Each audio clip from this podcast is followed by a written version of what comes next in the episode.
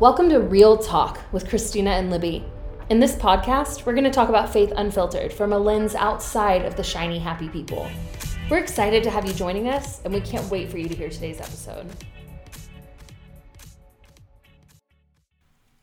Real talk, the world has a lot to say about what it means to be a woman. It really does. If you follow Twitter at all, and somehow I've oh. gotten into the wrong pocket of Twitter, and I'm just mad all the time because there's like these Twitter accounts like the Transformed Wife or like Pearl, um, just pearly things, and, and the opinions that they have about women.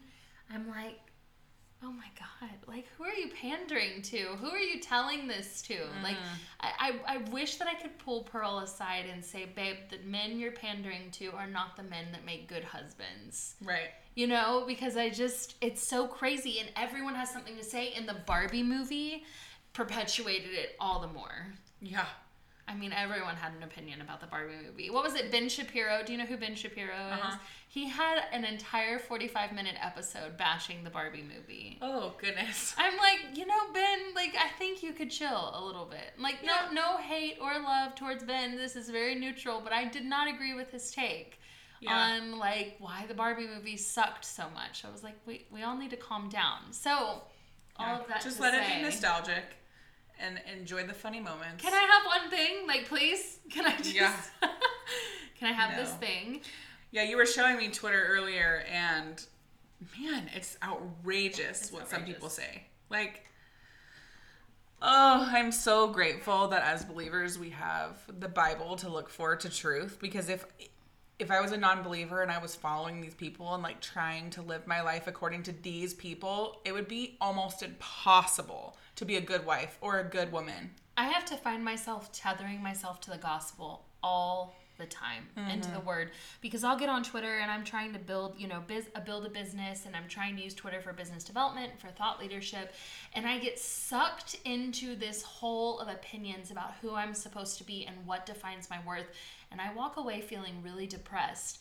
But I have recently started really diving into like what does the Bible say about who I'm supposed to be as a woman? Yeah. And I don't care what the homeschoolers I grew up with had to say, or what Twitter has to say, or what Yeah. feminism has to say. Like, I want to know what God has to say. Absolutely. And so with that, like that brings us to this this episode, which is going to be an in-depth study of Proverbs 31, what it says about us, what it doesn't say about us. I just think that this is going to be probably my favorite episode we've filmed yet, and I spent a lot of time preparing for this. I'm really excited. Me too. It's really great. I mean, did you know one of the cool facts about it is that it's written by King Lemuel. However, they believe that that could possibly be Solomon, which that means that it's it's the words of Bathsheba. Yeah, Like that's so cool. Because just to set some preface here, Proverbs 31 was written by King Lemuel. We don't know who he is. Some people think he's Solomon, like like Libby said. But it was written by him. He was narrating some or condensing some wisdom his mother had shared with him. And we mm. don't know if she was sharing it with him in real time, he's writing it down, or if it's years later and he's providing this narrative or this Yeah. perspective.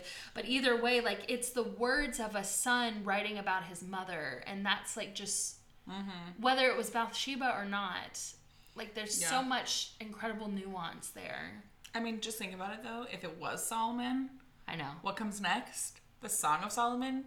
That man loved his wife.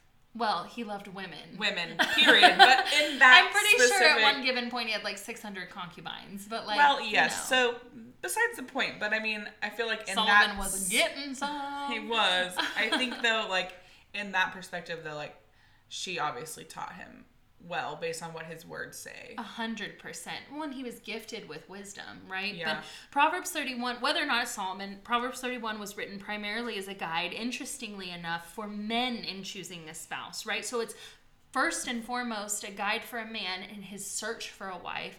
And secondly, it is a guide for a woman on who she's supposed to be. And that's why the verse the first 10 verses of the entire book or chapter, excuse me, are on mother's caution to her son who has the burden of kingship awaiting him. So like Yeah. we do have to preface it with and even when we were discussing earlier and kind of going through some of the notes, you were like, we do need to remember that this is like presumably a queen Yes. right? And so there's going to be some some nuance there that's important to keep in mind. Yeah. Um, but so we're gonna just dive into the first ten verses, a really quick summary, and then we'll jump into verses ten through uh, or eleven through thirty-one. Ten through thirty-one. We're gonna dive into the first nine verses right now. The first nine verses are a mother's caution to her son, burden of kingship awaiting him, and she warns him about three or four really big things. The first thing is sexual obsession, and that's something that's befallen many kings, especially in the Old Testament. You see David And if it- Solomon. if- yeah. So if it is, you know, David and Bath, if it is Bathsheba, Yeah. which you know, who knows, it could be. How profound is that? That she, being the woman who was another woman, right? Yeah. Or excuse me, being the woman who had an affair, whether or Yeah. not we don't know if she desired it or not. You know what I mean? We just know that Right. David wanted her, but like. This is something that this woman is is very clear is not she uses the words do not give your strength to women nor your ways to that which destroy kings. And both of those are leveraged in a sexual manner. Mm-hmm. This idea of like chasing lust and this idolatry of women for what they can provide to you from a sexual perspective is incredibly dangerous and it befalls kings and even not kings. I mean, think about Samson and Delilah. yeah. Samson was obsessed with Delilah. It was not good for him. She cuts his hair off, and he literally the Was his fall of Samson yeah. is because of Delilah, right? Well, she also warns her son about alcohol, that a king must avoid drunkenness in order to reign properly. If you view a man as the head of the house similar to a way the king leads his country, then these cautions could apply to him as well. That's really interesting to me because I've seen people who, well, and I've been one of the people who has an overabundance of alcohol in my life, and I've seen mm-hmm. it affect marriages, and it mm-hmm. deeply affects a man's ability to lead Yeah. And a woman's ability to submit like Yeah. alcohol breeds contention it breeds mm-hmm. laziness it breeds and so i'm by no means am i anti-alcohol i love a good old fashioned more than almost anything in the world but what i am anti is drunkenness and i've had more than my fair share of drunk experiences so this comes not from a place of judgment but from a place of conviction and shame Right. Um, but I, I think that's a really good caution. I, I would be really upset to be married to a man who was drunk so often that I felt like our home life and his ability to lead was neglected. Well, the I think one of the key issues these days with men leading is they aren't biblically ra- route rooted, and so they can't lead out of the design that God made. Right, the man should be the head, but I will submit to my husband every day. But if he's gonna lead me in a drunk manner, I'm not gonna submit. I mean, mm-hmm. that's that goes against what I believe God's called me to, and that throws off the balance of submission and leadership. And I feel like that is the problem with men and women these days, is you know, non-believers are on their own power and their own well even some believers but they're on their own power. So like we talked about last week with the pendulum swinging either direction when men aren't leading well women feel the need to stand up. Then we swing all the way to the other side and we have feminism where it emasculates men and they can't lead and now women are in charge which is the opposite of what god intended. And then it swings the other way. Like it's just toxic. And we'll talk about this a little bit more next week when we talk about the women of the Bible. But um, one of my very favorites is Deborah. And the mm. reason I love Deborah so much, well, there's many reasons why I love Deborah, but one of the biggest you're very much a deborah not an Esther. but one of the reasons that I love Deborah so much, and I'll share that inside joke with y'all next week, but one of the reasons I love Deborah so much is because she was appointed. It was to the shame of the men who couldn't step up. Yeah. And so that is almost like God appointed her to the shame of Israel. And I a touch think, of feminine feminism is not bad yeah, well, it's what the world has convoluted it to be that's so problematic. absolutely So the last thing that King Lemuel's mother warns him about is she warns her son to defend the defenseless and judge righteously. So she's not worried about him building a rich, dominant, powerful country. She's concerned about him ruling with righteousness. I think as women, we often look for men who have well, okay. I often look for men who have money or alpha energy or a lot of power. I'm very attracted to the man who's six foot four, played a sport in college, runs his own business now, has good money, you know what I mean, but works hard. And, you know, like I, Yeah. I'm very attracted to this model of man.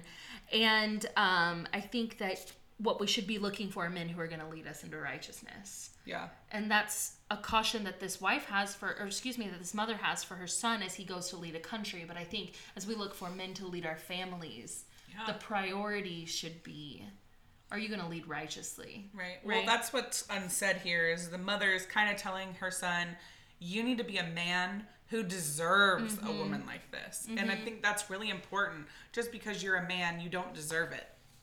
yeah It's a gift. And i think that's that's often so forgotten right? Mm-hmm. And and i think it's forgotten on both sides. Men think that they just deserve a great woman and women think that they just deserve a great man. And the truth is that you have to be great to to gather greatness that like attracts like and so you need to be what you want to have. And that's something that i've really been working on in my journey with singleness is if i have such high expectations for a man and who he who i want him to be i better step up to the plate because Yeah. that kind of man would be a fool to be interested in a woman who's not in his league. So let's dive into verses 10 through 31. perfect. That sounds good. Do you want to read the whole thing and then break it down? How do you want to do this? Um, we can do chunks. Okay Let's chunk it out. so maybe like 10 through 14 Yeah, first all right Perfect. cool. An excellent wife who can find, she is more, far more precious than jewels. The heart of her husband trusts in her, and he will have no lack in gain. Actually, I want to stop it right there because I feel like those two verses are incredibly important. okay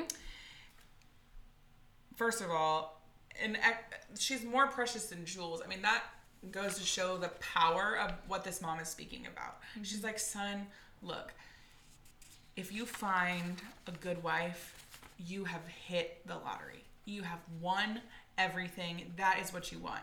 And as a mom myself of a boy, like I want that for him. And mm-hmm. I could just hear his mom sitting him down, like, hey, you're about to be a king. And if you find an excellent wife, nothing else matters. This is what matters. Listen to my words. And I feel like at that moment he'd be like, I'm listening. Like, you know? Yeah. To get it she grabs his attention with that. Well, and it's interesting to me because the the precise meaning of the word translated rubies, right? Um, which is like some of the translations say rubies instead of jewels. It's unknown. Other suggested translations are like pearls and corals. It's this reference is some kind of a precious stone that discerns value, right? Right. Like the idea is this very high value woman. And what's interesting is that even though she's described the rest of the chapter as rare and valuable and it's very actions based, the truth is that her value is worth is greater than what she does. It's explained in these following verses. Her value and worth should not be reduced to the performance of her qualities, but she should be virtuous before she acts in a virtuous manner. And so it, it really speaks to like this is a woman who has a good heart. First Yeah. and foremost, above all else, she's got a good heart, and that heart permeates her actions. Yeah. And so it's not just checking off. We all know people who are bad hearted but check off lists. Absolutely. I, I have I can think of someone very specific in my life right now who I actually think is a total narcissist. Like like she is such a broken person that she is a narcissistic heart, but she is very good at checking off these lists. But if you actually have a conversation with her, if you actually know her, if you've actually Yeah. been a victim of her before, you know that there is no fruit Right. right. There is just action. And I think this verse is so important because it's really outlining like this is a woman whose heart is good, her heart is aligned. And it really Yeah. hubcaps it at the end with that as well, which we'll Yeah. dive into some more. Sure. And then 11, where it says her heart of her husband trusts in her, he will have no lack of gain. My version in my Bible says, the heart of her husband trusts in her, and he will not lack anything good. Oh, I love that. And I think that's so great. And I was talking to Isaac about it yesterday, and jokingly being like, "So you have a great life. Nothing, nothing is bad because everything is good because I'm in it, right?" and he was like, "Crickets." I was like, "Okay, okay, maybe not," but like, I just. And he was like, "No, that's really important because a good wife that you can trust, Yeah. man should be able to come home at the end of the day and lay it all out to his wife because he can't do that other places." Well, scripture outside of this and then outside of another verse, Judges 2036, which we don't have to reference for you, but like with aside from these two texts, scripture actually condemns trust in anyone or anything apart from the Lord. Yeah. It's very clear like put your hope in the Lord, put your Yes. trust in the Lord. It's interesting to me that this is an exception, mm-hmm. right? And it tells me that like this woman like ideally has the highest level of spiritual and physical competence. Mm-hmm. Like this is a woman who can is a vault. She can totally be trusted. She is Yeah. so in line with the Lord and so in line with her husband's soul that she is like a piece of him, an extension of him, and she can totally be trusted. So to me, this even plays into the two shall become one flesh. Yeah. That's why I think it's an exception. Mm, yeah. Is because you're this you are one when you're Sure. married and you're love united under God, right? Yeah. Uh, Proverbs eighteen twenty two also says, He who finds a wife finds a good thing and obtains favor from the Lord. It's, you don't hear that much about a husband towards his wife. Like, you don't find, you don't hear a verse that says, She who finds a good husband finds a good thing. Like, it is clear that the Lord has laid it out.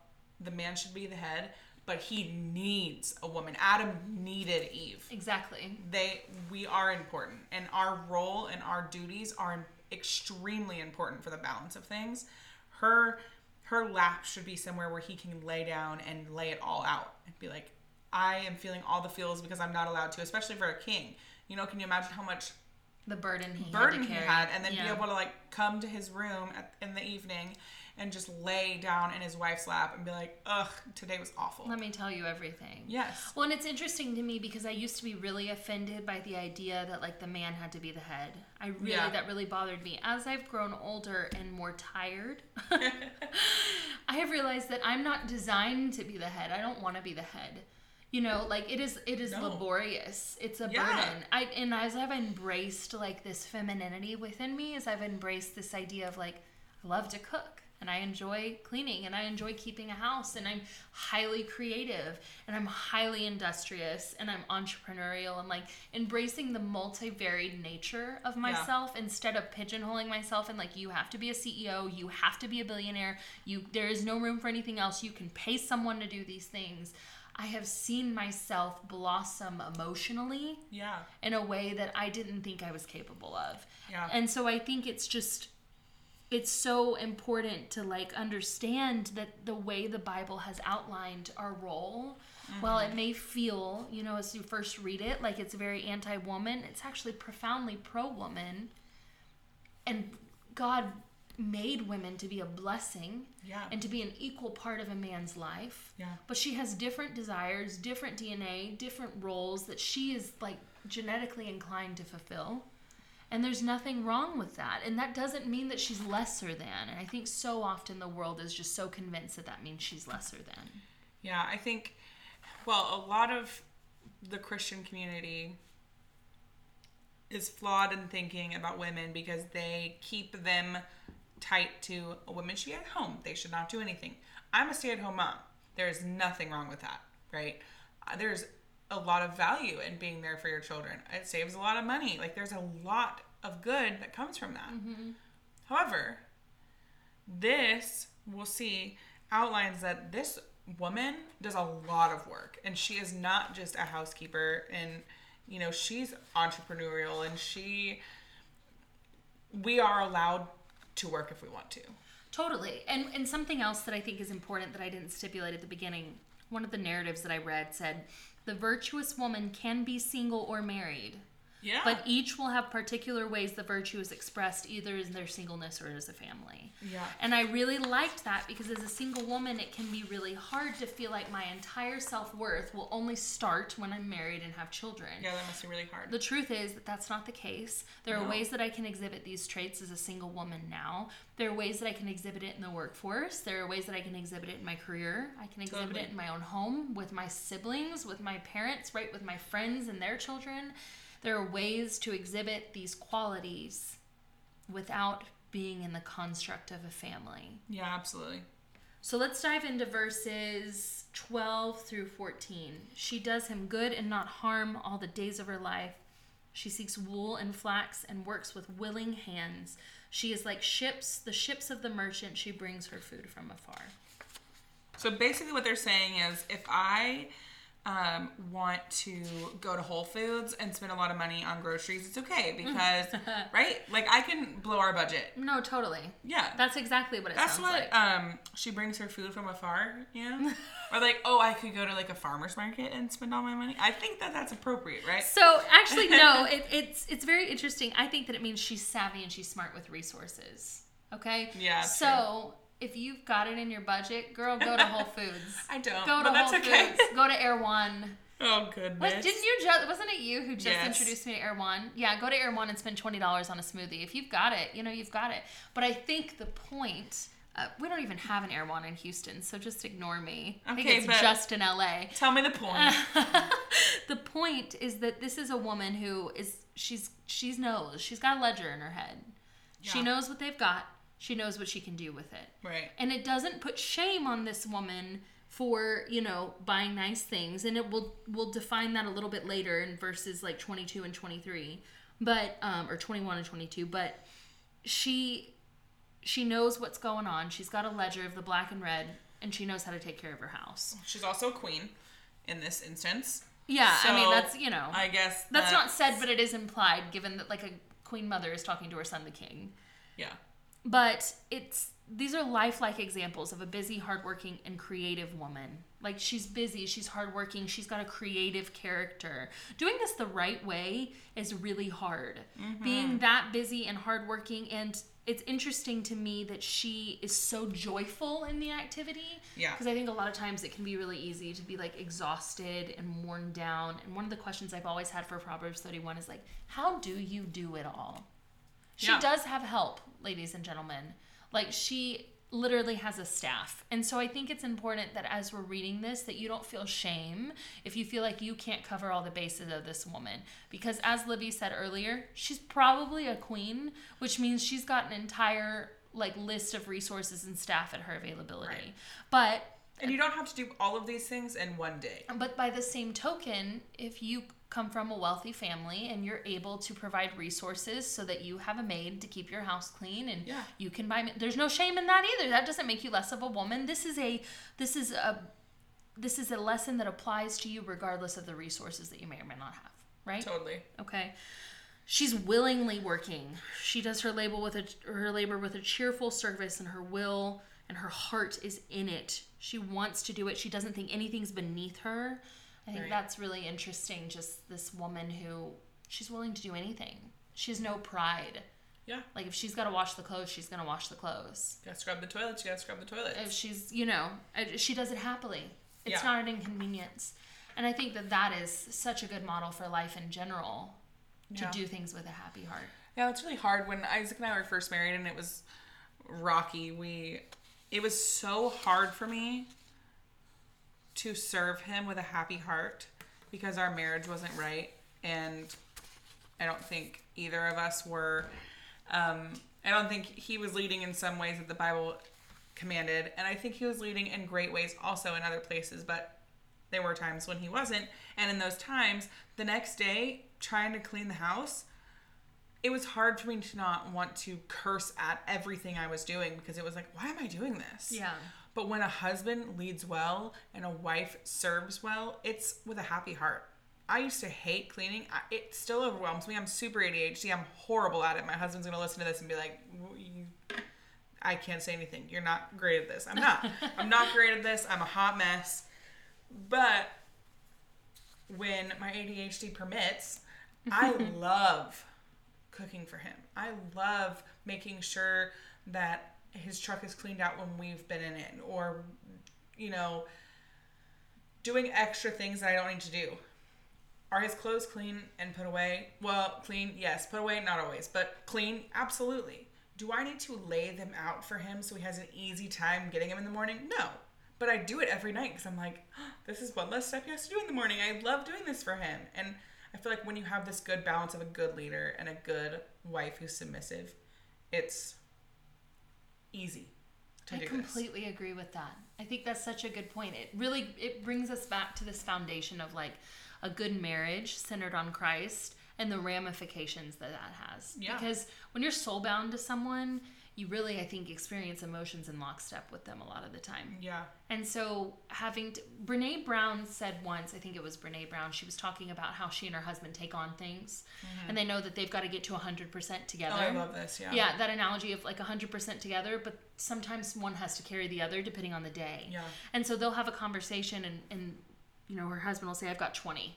And she's like, that's okay, I've got 80. Like, we can do this. Yeah. But some days they'll be like, he's like, I've got 30. And she's like, I've got 10. So we need to figure out what we're going to do. Like, we need to.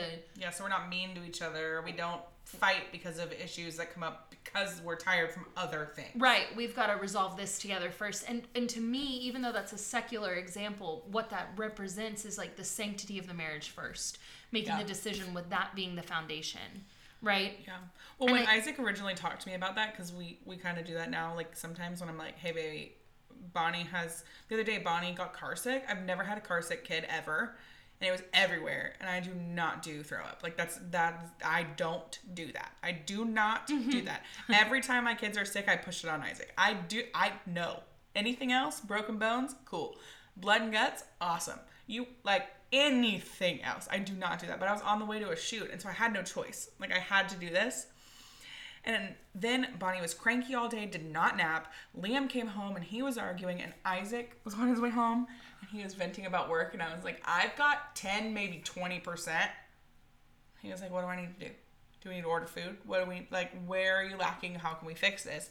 And I think that example's so great. But when he explained it to me, he was like, Well, we each have 50 and it makes 100. And I was like, Well, that doesn't even make sense. 100% of myself is 100%. And he's like, Well, we're one flesh. So 100% is 50 from each person. Because I hate the idea of like a relationship's 50 50. That's ridiculous. You should Yeah. put 100% in yourself. But if you're one flesh, 50% is all you've got. Because Yeah. together you're 100%. Fifty And I was percent like, is hundred percent. Yes, yeah. and that took me like a hot minute to get. We had a couple words because I was like, "This doesn't make sense," and he was like, "It makes total sense." And it took me a minute, but like, he was right. I mean, when you are one flesh, it is so much easier to work together, and uh, it just—it's like God knew what He was doing or something. I don't know. It's Well, I think strange. I think when you're single, having that same approach with with the Lord, it, it's not quite the same because the Lord can always carry us and does always Right. carry us. But like, just being honest of like, Lord, I'm at 20 today, and I'm gonna need you to make up the rest of the 80 because I can't do it. I can't. I'm tired. I'm tired. And and I say that to the Lord a lot, and He's been. Um, I would like to say that he's been really generous and gracious with his energy. Right now, it doesn't feel like he's anywhere, but I know that I'm going to see that he's been there. yeah. Um, but right now, I feel like I say I'm at 20, and he's like, "Good luck," you know. What I mean? Right, So no, it's definitely been sure. a frustrating pattern. Um, but anyway, we're gonna move back into verses 15 through 18. She rises while it is yet night and provides food for her household, portions for her maidens. She considers a field and buys it. With the fruit of her hands, she plants a vineyard. She dresses herself with strength and makes her arms strong. She perceives that her merchandise is profitable. Her lamp does not go out at night. Homegirl sounds like a night owl, and I love it. She does sound like a night owl. I am a night owl, and like my house right now is not put together, and it is 9:47 p.m. When I get done with this, I am going home to do laundry and stay up late to do it because I would rather spend my time during the day with my my children, and then when my husband gets home, like over the weekend, I don't touch chores if, that don't have to be done. I Yeah. do the dishes, do the kitchen, whatever, keep the main areas clean. Our room is a disaster because my goal is to focus on him with whatever little time he has. But like I find myself in this verse being like, I get it. I get it. I Yeah.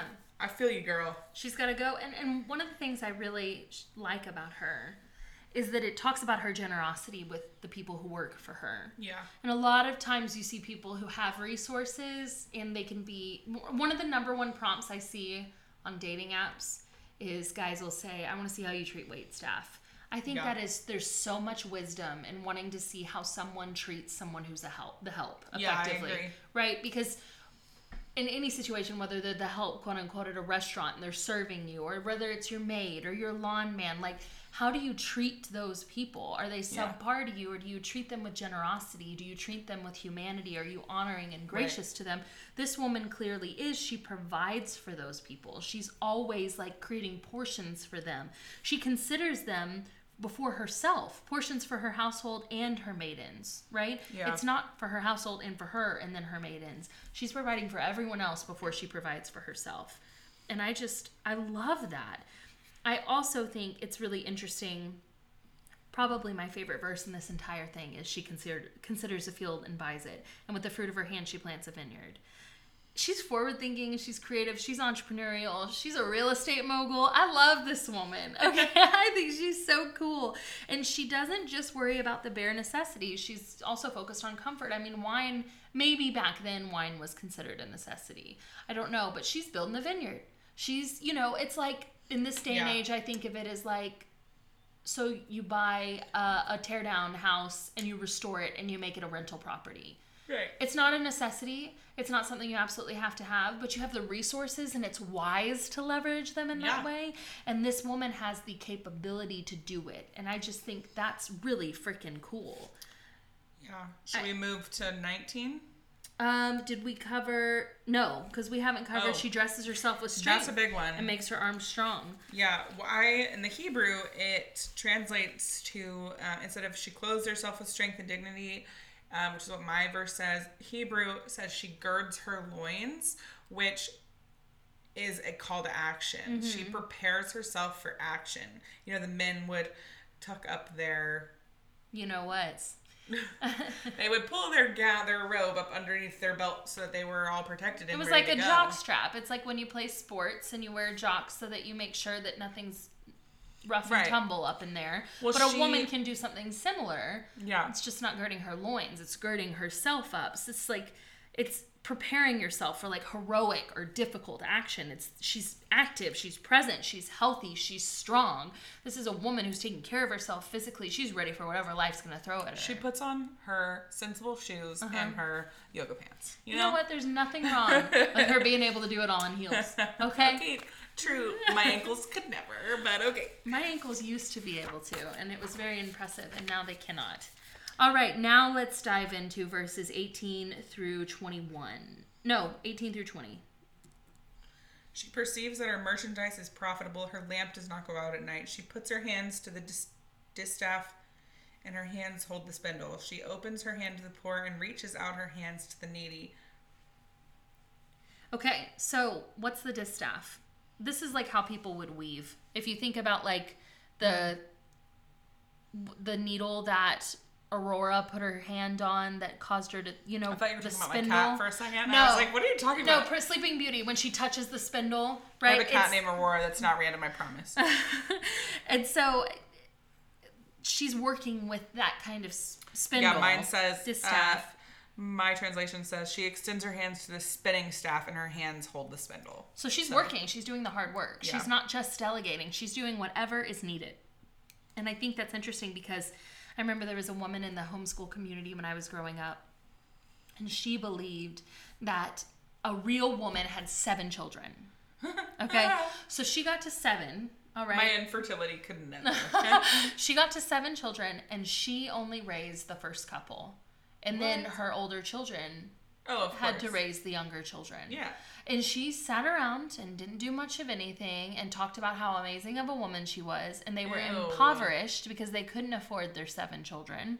Gross. And her older children raised her younger children. Now, one of her sons, who I knew personally in high school, is one of the best men I've ever known. So something must have been happening right in that house. I don't want to totally condemn. Right, and I'm not saying ew and gross because like somebody who has seven children is gross. The idea of like I'm better because I have seven children, which is absolutely and then you don't even raise them. Yeah. It's like That's gross. That's not okay. Well, to me, that's like this is calling out the holier than thou people who are actually truly lazy, right? This is a woman who does whatever needs to be done. She does not check a box and then say, Well, I've had my seven and I don't have to do anything else Right. anymore. She says, I am going to be honorable with my resources and I'm going to take care of my family. And if it involves me going into the late at night and weaving the actual clothes, I'm going to do whatever it takes. And I think that's the point is that the heart of this woman is relentless. And when you just look to check off a box and you just want to be able to get to sit on the couch at night, there's nothing wrong with rest. But when you're just worried, working towards your next period of like, if you're not joyfully working, if you're working towards your next period of like, I get to take a break and your focus is on laziness, you are not the industrious wife. No. that Proverbs 31 is ask, talking about. And that is heavily convicting to me. Yeah, I will say as a stay-at-home mom, it is exhausting. And there I used to feel not resentment because I loved it, but I was just really tired and it wasn't as fun or as joyful as I wanted it to be and I shift my perspective almost to especially cuz Isaac and I are partners. Um, when my husband's at work, from the second he leaves to the second he gets home, I'm a nanny for my kids. It makes me feel like there's an end to this. I've got this, you know. At, it's six o'clock when he's home. I can take a deep breath and realize I learned it or got through the day. Don't get me wrong. My kids mean more to me than nanny children, and I'm not sitting around like all I do is nanny. But it makes me, it puts this like, first of all, it gives me a job to do. It makes me feel like I'm doing more than just taking care of the baby, just ta- changing diapers. Like that's my job. I'm called to this job, and I'm gonna do it like it's my job. Uh, I hold it with that regard, like I would a professional career, you know. And it also takes away the this is never ending. Mm-hmm. He comes home, he can hold the baby for a second. He could change a diaper once in a while. He could do things too. But I mean, when I had a newborn baby, my husband he's a crane operator, and so he waking up in the middle of the night would be detrimental to his health and well-being. He cannot go drive truck cranes with two hours of sleep. And um, I slept on the couch with my newborn because it was it, it- I took joy and pride in being a wife who supports her husband, and I didn't want to burden him with that issue. You know, not that it's an issue; it's his baby, but you know what I mean. Yeah, you were a partner. You were partnering Yeah. with him. I think that's the right heart mentality, which is like it's not about like are you doing 50% of the share? It's about like again back to the Brene Brown example. Yeah. You were giving 80 because he could only give 20 in that specific Yeah. instance. And it's important to like have that servant mindset with each other. Um Yeah.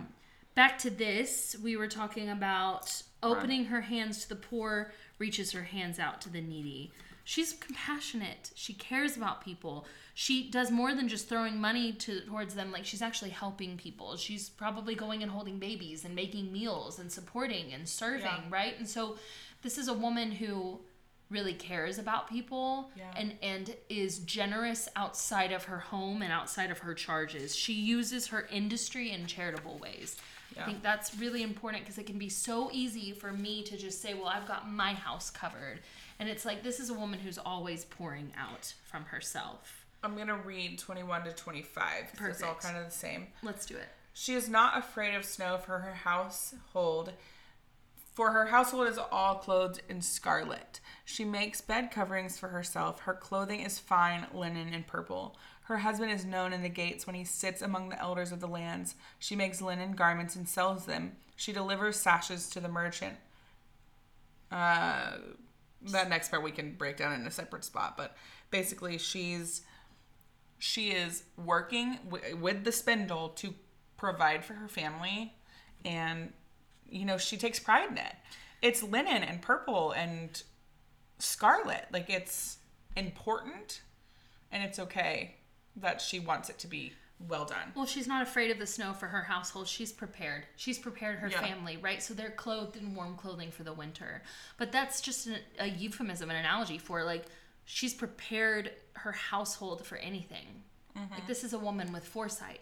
She's constantly preparing. She's thinking about like the the, the winter when things Yeah. are going to be scarce. She's stored up, right? Like this is a woman who is strategic with the resources, but at the same time, she's enjoying the fruit of her labor. She's she's wearing tapestry. She makes linen garments and sells them. She wears tapestry. Somewhere in here it covers that. She has bed coverings for herself. Her clothing is fine linen and purple. Her clo- household is clothed in scarlet. This is a woman who's got nice things, and it's okay to have nice things. I feel like so often we're condemning of anyone who carries a Louis Vuitton. Like, oh my gosh, you've got a Louis Vuitton. That money could have been better spent elsewhere. That's a fifteen hundred dollar purse. Why weren't you more generous? And the truth is, like, the I think there's a reason why her generosity is covered before the niceness of her stuff is covered. agree. Is because that shows like the the posture of her heart is generosity first. The Bible also says that the poor will always be with you. So it clearly doesn't desire for us to have a mindset where we are desperately giving away everything we can in an attempt to absolve world hunger or feeling guilty for what we have. It's a Right. posture of generosity and gratefulness. And Right. gratefulness can look like enjoying nice things as long as they don't become your entire personality Absolutely. and become a point of arrogance for you. Totally. There's a lot of, especially in the stay-at-home mom world and the mom world in general, like, oh, do you have the name brand XYZ baby stroller? Do you have the UPPAbaby Vista? Like all the thirteen hundred dollar stroller that I am only calling out because golly, I want that one so bad. but am I gonna spend thirteen hundred dollars on a stroller? No. Some people it might be a priority because they, they Or have it's a, certain- drop in the bucket. They're Yeah. making three hundred thousand dollars a year. A thirteen hundred dollars stroller is not a big deal. Sure, and like, or they were gifted it. Like, I can't look at somebody and be like, "Wow, that's a that's a mom who is all about herself." Like, no, that's not it. But vice versa. yeah, exactly. I mean, I'm like low key jealous of that. I really want one. They're very cute. But my Chicco whatever stroller works fine too, you know. And I take pride in it. Side note, it is ridiculous how expensive strollers are. Are you kidding me? I bet the cost of goods sold on that BS is like 150 bucks. The markup is a thousand Yeah, percent. Are you kidding me? Yes, there's so many influencers on TikTok who are like, my newness, something something something. I'm like, everybody has these perfect car seats, but guess what? They're gonna all spit up in them. You're gonna have like grease stains on them, and eventually you'll give your kids some sort of chicken nugget in the back seat, and they're gonna get it smushed in to the little tiny crevices. like, if I'm the only mom that feels this way, then y'all should turn off this podcast because that is exactly what I'm about. Girl, I had to wash my car seat the other day, and I was like, I should have done this more often. Like, you know, Yeah. so my Nuna would have been ruined. However, if that is what you think is important for your family, and that's something that you can Or it's something you want and you yeah, have the resources. there's nothing wrong with that Yeah, at all. I'm not saying you. like that's horrible. It's Like, only wrong if you're walking around going, "Did you see the brand Yeah, on no. my stroller? I'm so much better than you. Let me put this into my Porsche."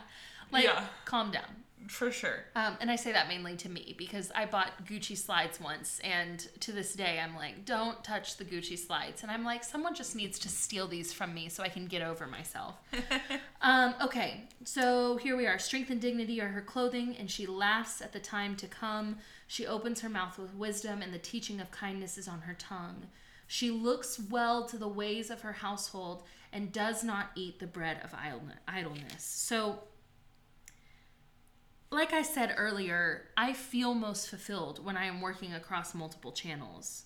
This is a woman who is like, she's working across multiple channels. She's providing for her family, she's providing for her house, she's cooking, she's a real estate mogul, she's making linen garments and selling them. She's got a merchant relationship that she sells sashes to. She's she's so versatile. Like she does so many things and I the most fulfilled I've ever felt is when I have the ability to run my own business, keep my own house, take care of people when I'm being fulfilled creatively, entrepreneurially, from a nurturing perspective, from a cleanliness and organization and administrative perspective. There are so many pieces of me that get very fulfilled by the opportunity to do all of those things. And I very easily get bored doing just one thing. I think that that's not necessarily ADHD, that's the wiring of a woman a lot of the time. And so I think that it's just fascinating that this is a woman who can just do all of it. And she um she's just amazing. There's a oh I don't remember what his name is, but there was some sort of book DVD something that I learned about when I was like 12 or 13 about men and women. It was like girls are like spaghetti, boys are like waffles. Well, there's a book now called Women Are From Venus and Men Are From Mars. Yeah. Like it's very sim- like just totally But no, different. but like literally what I'm thinking, why I loved this point was men, my husband can look off into space and be thinking of nothing. He can go into his, you know, how Nothing waffles box. have squares. Nothing Nothing box. boxes. He can be there. Yeah. And guess what? I'm a spaghetti. You know, everything connects to something. It's Mm-hmm. a big jumble. If I'm looking at nothing, I'm like, hmm, that paint color is great. What color do I want to paint my house? And now I've revamped my entire house in 30 seconds while my husband's sitting there just like, nothing. okay, How? I I have gotten into a nothing box before. That's impressive. Do you want to know how? I was fishing. You were fishing. I was fishing. That's It's- why I hate fishing. No, I I, love have it. to pull in a nothing box. and No, I don't it's, like nothing box. it's boxes. beautiful. It's beautiful. You just sit there and you think about nothing. I'm like, now I get why men The only fish. kind of fish I, I fishing I like is on Isaac Stunt's boat in Galveston, where it's just peaceful and like fun. Versus if you want to go, my husband asked me the other day, "Do you want to go fishing at John Paul Landing? They stock it and blah blah blah." I was like, "It is 105 degrees outside. No, I do not. my daughter is going to be trying to run into the water. My son is going to complain because he's hot. This sounds like a miserable situation." He was like, "Okay then." I'm like, "Sorry, but no." So No, I you know what? Not it's be going in my because they box. find their nothing boxes. I'm telling you. I'm sure. One of the things that I loved about this section of verses that we read here is that she opens her mouth with wisdom, and the teaching of kindness is on her tongue. Mm. So one of the the um, narratives I read is that her deliberate speech, right, opening her mouth, and her spontaneous words, so what's just on her tongue, they're marked by wisdom and kindness. So subconsciously and consciously, this woman is wise and kind, which means Yeah. that if she's doing it consciously, like that's great. Like we can all be conscious, more conscious communicators. It's very active thinking. But Yeah. if subconsciously, just what's on her tongue, what's there, what's ready to go is kind and wise, that tells me that this is a woman who is filling herself up on the word of the Lord. Yeah, she's overflowing with God. She's very selective in her inputs if her output is that pure. Absolutely. And that's something that I've been That's convicted of. Yeah, like I've been convicted of that. I am not selective of my inputs. I listen to raunchy music. I watch crazy TV shows, right? And I'm like, if I were more selective of my inputs, the output would probably be a lot more gracious Yeah. than it currently is. Even just the subconscious output. well, and I think it's important to see where in your life is being affected by whatever it is, right? Like for me, I know for a while I was, you know, doing my hair and makeup so that I would find more favor with my husband on a selfish level. And so I was like, look, I'm sorry, I'm gonna wear sweatpants today because this is not coming from a pure place of thinking. Oh, I probably shouldn't watch this movie because it has a check. I have a check in my spirit, and I know that if I watch it, I'm gonna be a brat afterwards. Like, what is pinpoint? Like, pinpoint what is affecting you? Is there a movie that makes you a brat? I don't know, just like dumb movies that are uh-uh. like, I don't know. Anyways, the point is like if I'm more selective and figure out where it is, because sometimes I can listen to music and it doesn't necessarily affect my mood. Is it right? Probably not, and I probably should stop. But if there is something that I recognize is affecting my mood, it would be sinful of me not to change it. Well, I think that it's more than just mood. You raise a good point, but it's more than just mood. It's Well, yeah. also just your con- your subconscious Right. output. I listen to rap music. I love rap music. I do. I love it. I love every single bit of rap music that comes out. The raunchiest stuff you can think of. I love it. I love working out to it. I love driving in the car and feeling like I'm bad listening to it. It is Mm-hmm. my favorite thing. But my output, my subconscious output, can be riddled with language. And I've noticed that Yeah, my that's a good language has gotten better as I've stopped listening to, honestly, in the last month, because I've just been listening to the Barbie soundtrack. My language has gotten a lot better, you know. And I just think that that's it's it's not just your mood; it's also just where your spirit gravitates towards on a subconscious level. Isaac and I were talking about music the other day, and we listened to a lot of like 2000s emo music. And we were listening to Taylor Swift before, like something came on. And he was like, It's funny that people listen to this music and it's like, I'm so much better than men. I'm so much better than everybody else. But uh, emo music is very much like, I just love you so much I could die. And he was like, I feel like that's a very different perspective. And I was like, It is. yeah, and yet is. emo music is the one that we're like, oh, are you okay? You know. I'm like, I just love this person way too much. All right, let's read the last couple of verses, 27 through 31. Um, she looks well into the ways of her household, does not eat the bread of idleness. We already discussed that. Her children rise up and call her blessed, her husband also, and he praises her. Many women have done excellently, but you surpass them all. Charm is deceitful and beauty is vain, but a woman who fears the Lord is to be praised. Give her of the fruit of her hands and let her works praise her in the gates. Mm. Beautiful. Yeah. Watching over the ways of her household to me is interesting. She's on top of it. She's Yeah. not neglectful. She's listening when the kids are playing upstairs and something bad goes down. She's paying attention. Yeah, absolutely. You know, she's she's listening to everything. She's got her finger on the pulse. You know, my, my family always jokes. My dad makes a joke that my mom will be playing a game of spades in front of the TV on her iPad.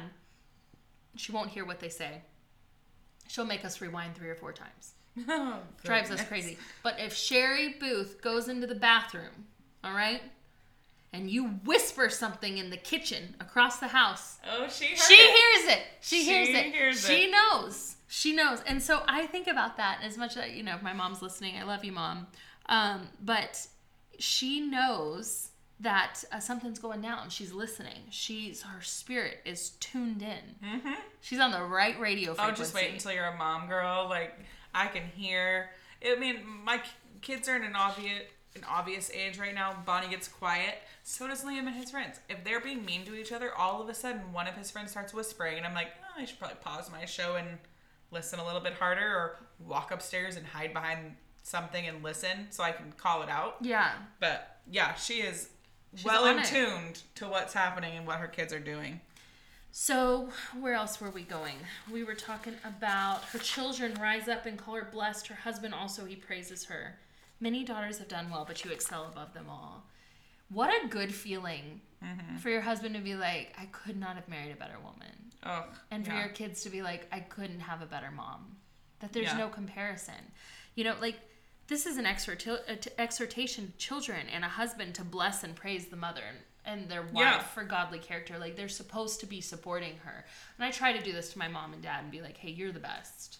My. Enneagram 2 is very pleased with that Yeah. call to action. Yeah. I like it. Yeah, because you need affirmation. Words Tell of affirmation are big that for I'm you. doing a good job. Tell me that I'm beautiful. Isaac and I, one time in an argument, he said, What do you need? A congratulations? And I was like, Yeah, I do. You know, I need like, a thank you. Now that you mention it. Yeah, they congratulate me for That's doing the dishes, please. Thank you. Yeah. You I know, didn't want to, and I did it anyways. Oh my gosh. I, I know. I, what's that quote in the America Ferrera speech in the Barbie movie where she says, We do all this and we never get a thank you and we never get a medal, we never get anything like that, you know? Yeah. And someone was like, Oh, what a victim mentality. And I'm like, No, it's just that a lot of women are very words of affirmation focused. yeah, for sure. Like that's really what it is. But like every home can actually have a wife and a mother that that feels this way. It's not a competition. It's not like a oh yeah, I got the best one. Like this is my wife. She's the hottest wife in our church group. No, it's like how every woman tries to be so that her husband actually feels like I lucked out. This is the best one. And it's like unique to every situation, which is cool. Yeah.